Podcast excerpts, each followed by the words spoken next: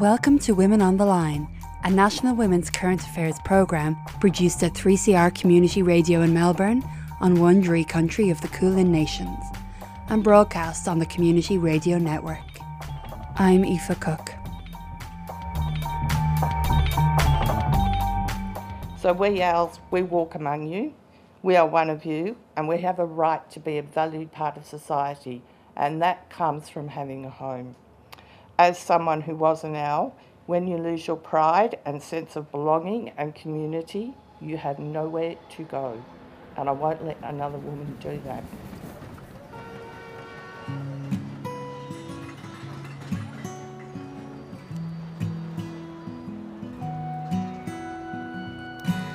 I'm running in circles, finding the time, trying to step out and stay in the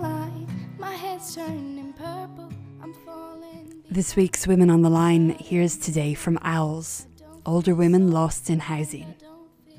At an event hosted by the Justice Committee of the Victorian Women Lawyers, we hear from two speakers Penny Lamehouse, an Owls advocate, and Lucy Adams from Justice Connect, a Victorian organisation which provides people locked out of the justice system with free legal help.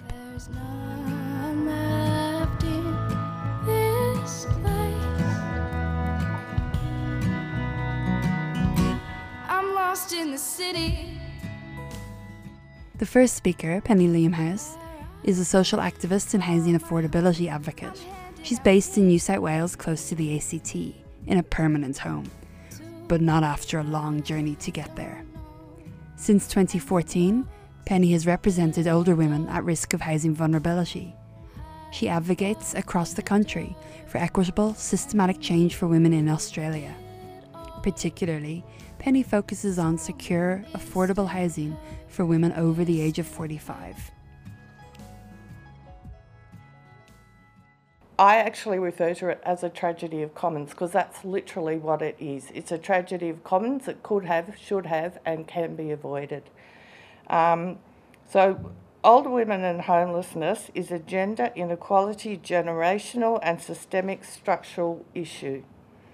Women in this cohort, age 45 and over. So, for this presentation, when I say owls, it's women who are 45 and over. A lot of data might have different subgroups, but I always go by 45 and over. Um, they have experienced across their lifespan. So, casualised low paid employment with little or no superannuation, caring responsibilities, which means time out of the workforce, under and employment and unemployment. Gender pay disparity plays a big role in that. Family violence, job loss, acquisition of an illness or a disability, superannuation deficits in relation to the cost of home ownership, and low retirement savings and minimal pension payments. Any one of these circumstances pushes older women into homelessness. Add to these variants the lack of public, social, or community housing, and this group of baby boomers is pushed into homelessness. So, since 2009, social researchers have warned government and agencies have warned government that there will be a tsunami of older women who are homeless. Well, that tsunami is now hit. So, with this group of baby boomers, gender inequality, no policy response to the housing issue for secure, affordable, accessible housing options has led them straight up the garden path to no home. Underrepresented, noted by agencies and organisations as underreported, and that would be my experience from the many women who have contacted me and who I have spoken to. They are not recorded with an agency or an organisation, there's no record. The issue has been identified as hidden, which it is, that owls are more likely to sleep in their cars, to couch surf, to go and say, I'm staying with my family, I'm staying with my friend. Um, quite commonly, they will rent a room somewhere. Owls typically do not recognise that they are either homeless or at risk of homelessness. They just don't see it. The majority have led conventional lives, and homelessness for them is a first time experience. Additionally, many have never dealt with welfare, service, or organisations. So they don't know where to go, they don't know how to ask for help, and they don't know who to ask for help in the first place. Um, many of the women I speak, speak with are reluctant to access the services anyway. So when I speak with them, they say, oh no, I couldn't possibly. So there's a reluctance there on their part to actually go anywhere for help or assistance.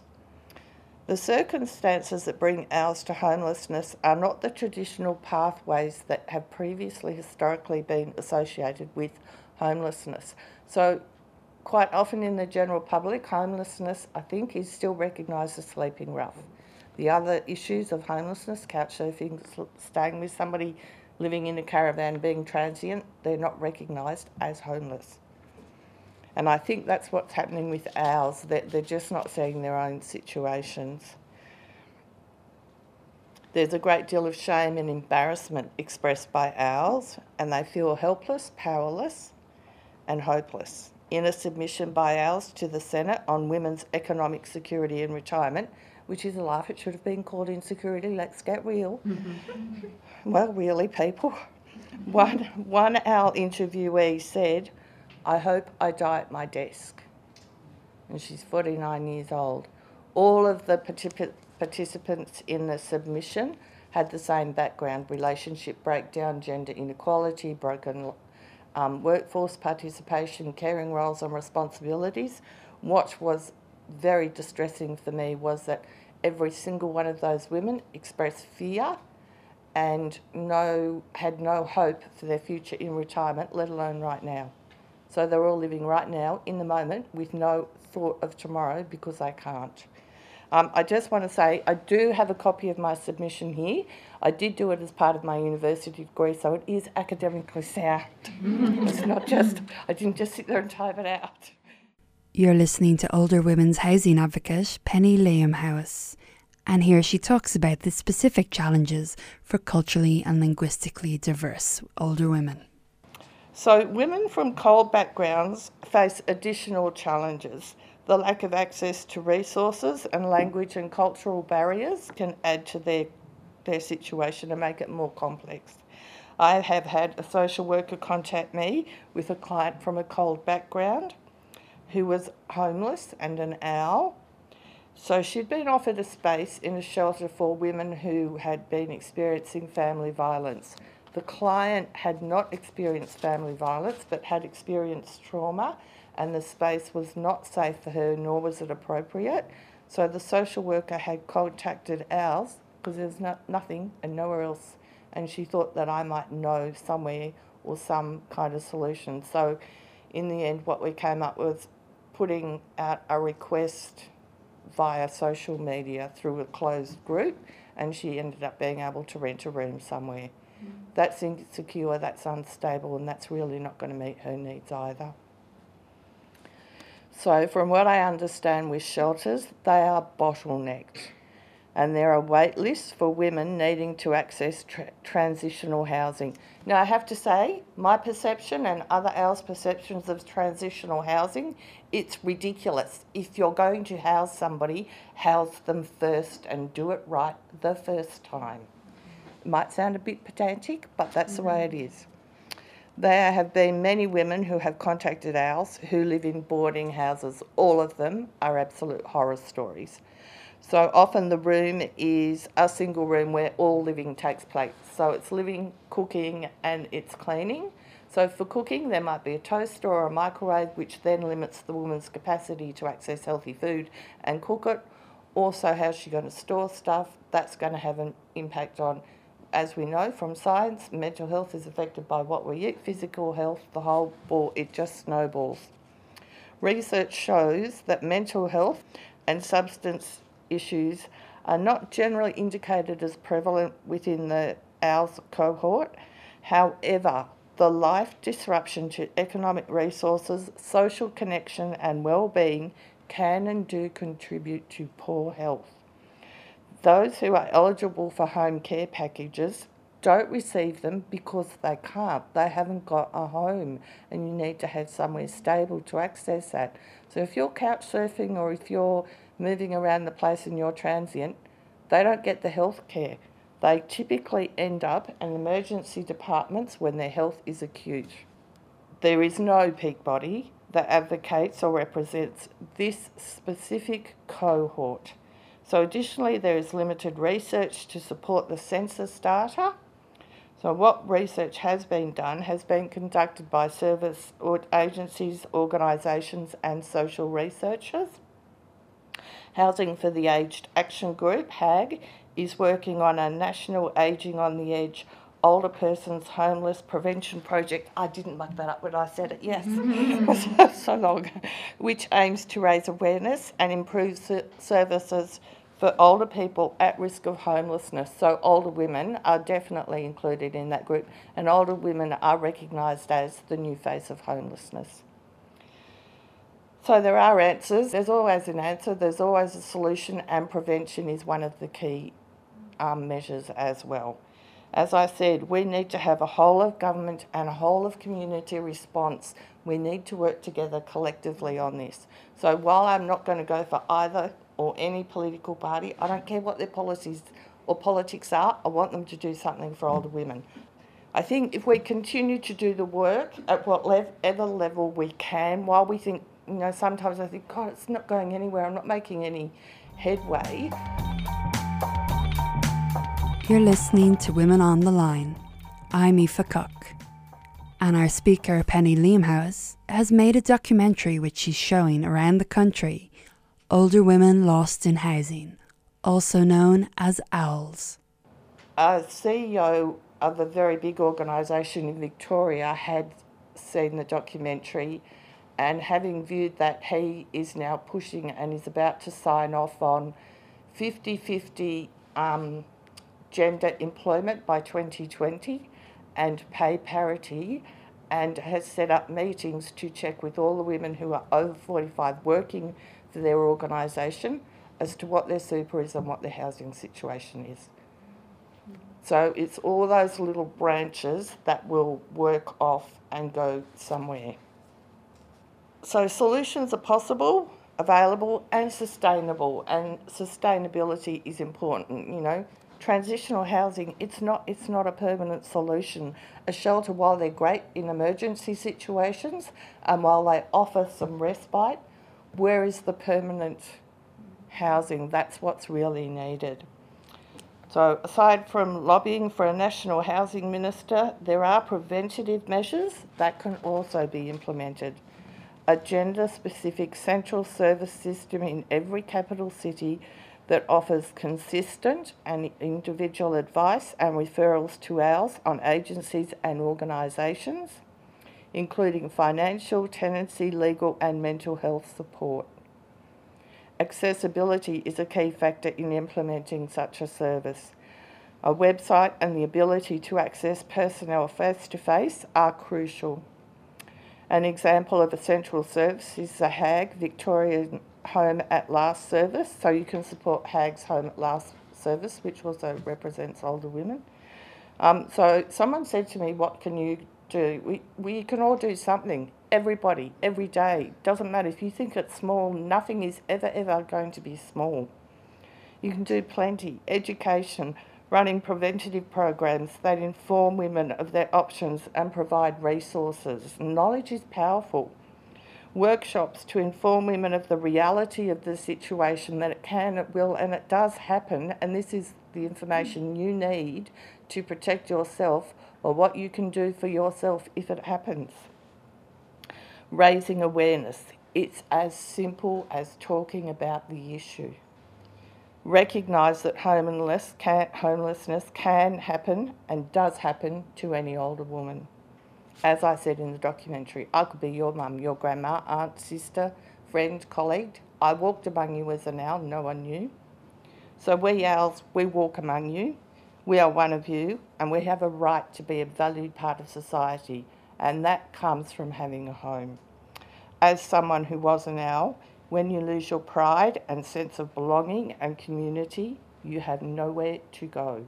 And I won't let another woman do that. Um, a home is which where all other life flourishes. Um, so, as an individual, I don't have any power. I don't have employment. I don't have economic resources. Every single one of you in this room does. So individually you can do a lot, collectively think of what you can do. So just for an update on the um, data, 2011, 2016 for older women shows 27% increase for women aged 55 to 64, 51% increase for women aged 65 to 74. The next highest bracket, which will be some of the women in this room, aged 25 to 34 at 19%. And this is a group I refer to as the owlets. We've let the owls suffer. Let's not, as a society and a collective, let the owlets suffer the same fate. Thank you so much. And on to the second speaker of the evening, Lucy Adams, who was at the time of the event in June this year the principal lawyer of homeless law with Justice Connect. She was also the winner of the 2016 Community Lawyer of the Year Award at the Law Institute of Victoria Awards. I would also like to acknowledge the traditional owners of the land we're on, the Wurundjeri people of the Kulin Nation. I pay my respects to their elders, past and present, and leaders of the future. Um, I do also think that it's important to recognise that despite their strength and resilience, Aboriginal and Torres Strait Islander people make up 3% of the Australian population, and yet they make up 23% of the population of Australians uh, experiencing homelessness, which is a source of national shame and not anything that can be ignored in conversations like the one we're having tonight. Um, I thought, in terms of um, I guess framing some of the conversation and reflecting on some of the systemic issues, I'm going to talk about two clients we've worked with recently at Justice Connect uh, through our Women's Homelessness Prevention Project. Um, and I think um, both of them, in their own way, shine a light on some of the systemic issues that Penny has highlighted for us this evening. Um, the first client is, um, I, and I have changed their names to, to respect their own privacy, but um, the first client is a woman called Mary, and um, she had had previous experiences of homelessness in her life and had landed one of the rare uh, community housing properties. So, really, um, to borrow a term of my colleagues, it, it's like gold dust to be able to get secure, safe, affordable housing where the rent is fixed to your income. So, you do feel that. Um, for the most part, you will be able to get by at 25% or 30% of what's coming in. You'll put that toward your rent.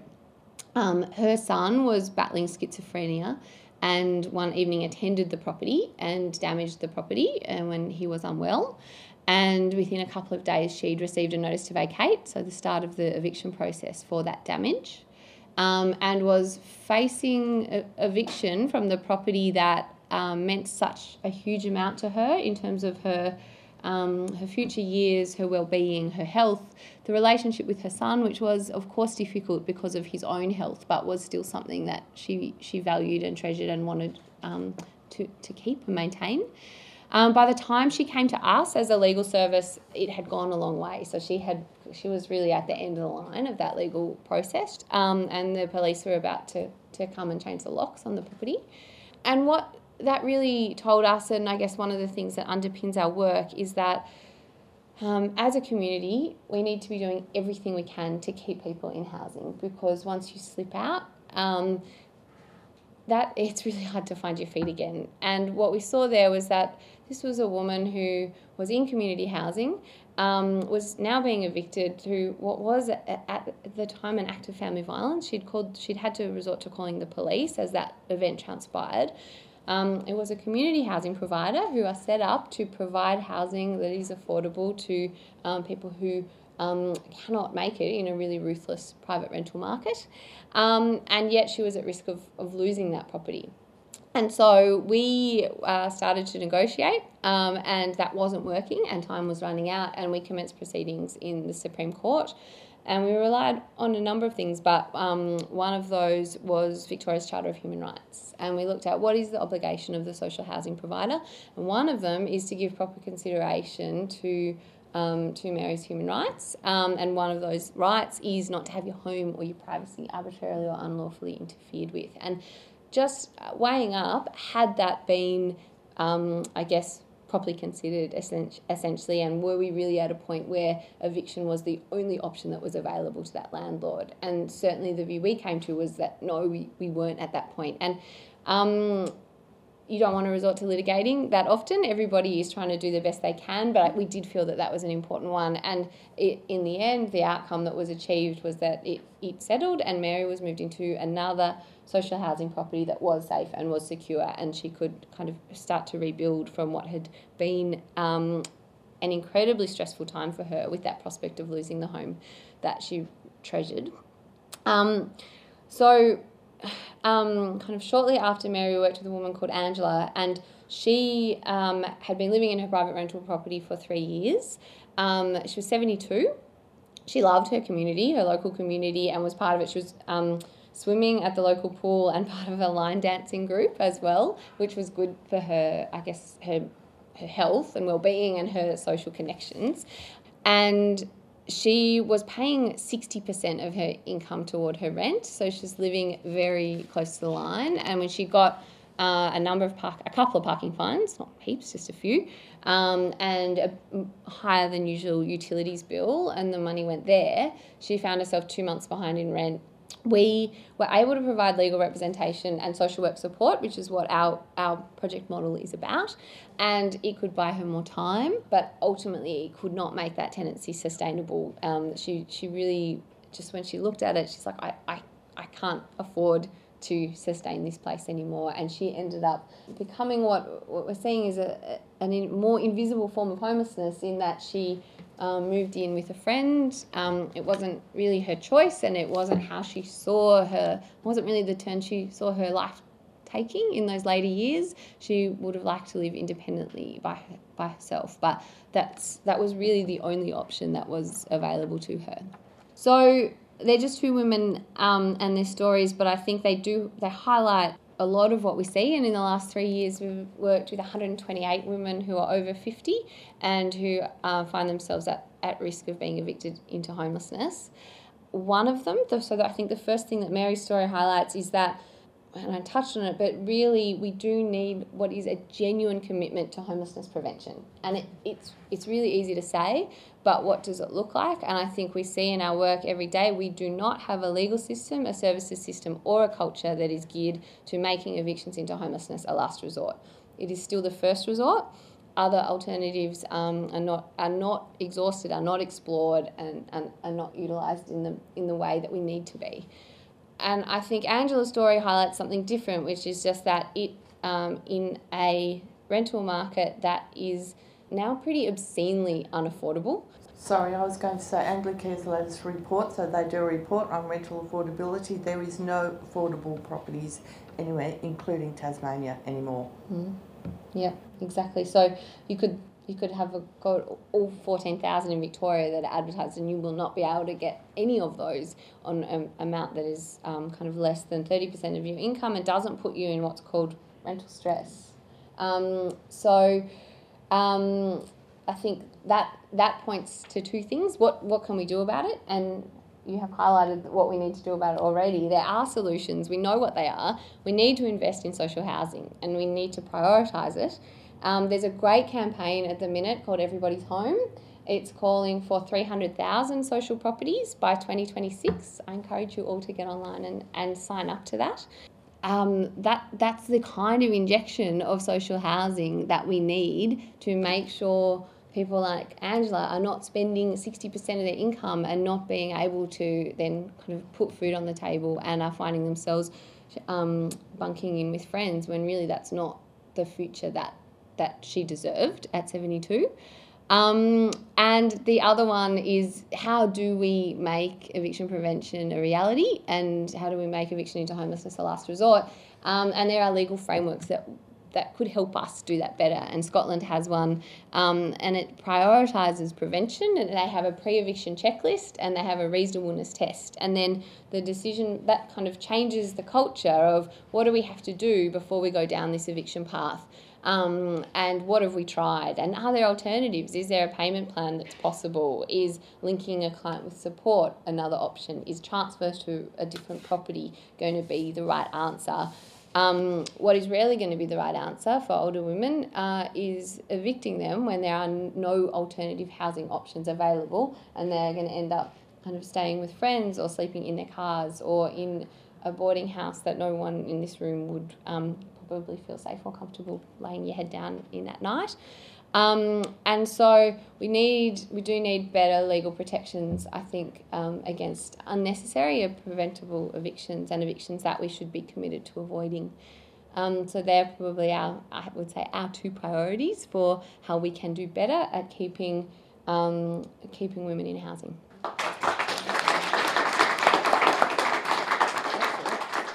And that was Lucy Adams, a principal lawyer on homeless law with Justice Connect. And earlier in the show, you were listening to Penny Liamhouse of Owls, Older Women Lost in Housing. The music for this week's show is Lost in the City by Anna Oliphant Wright. I'm lost in the city where I can't call my home. I'm handing out pity. to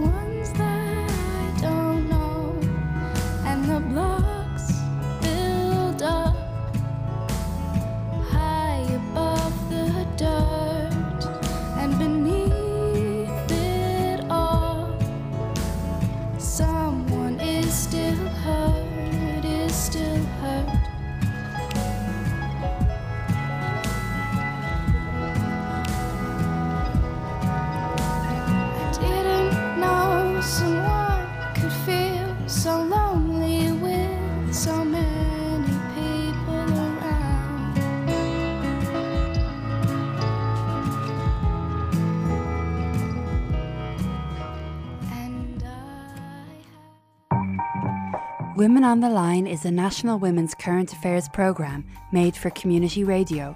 It's produced and presented by a range of women broadcasters from 3CR in Melbourne and broadcast across Australia on the Community Radio Network with funding support from the Community Broadcasting Foundation.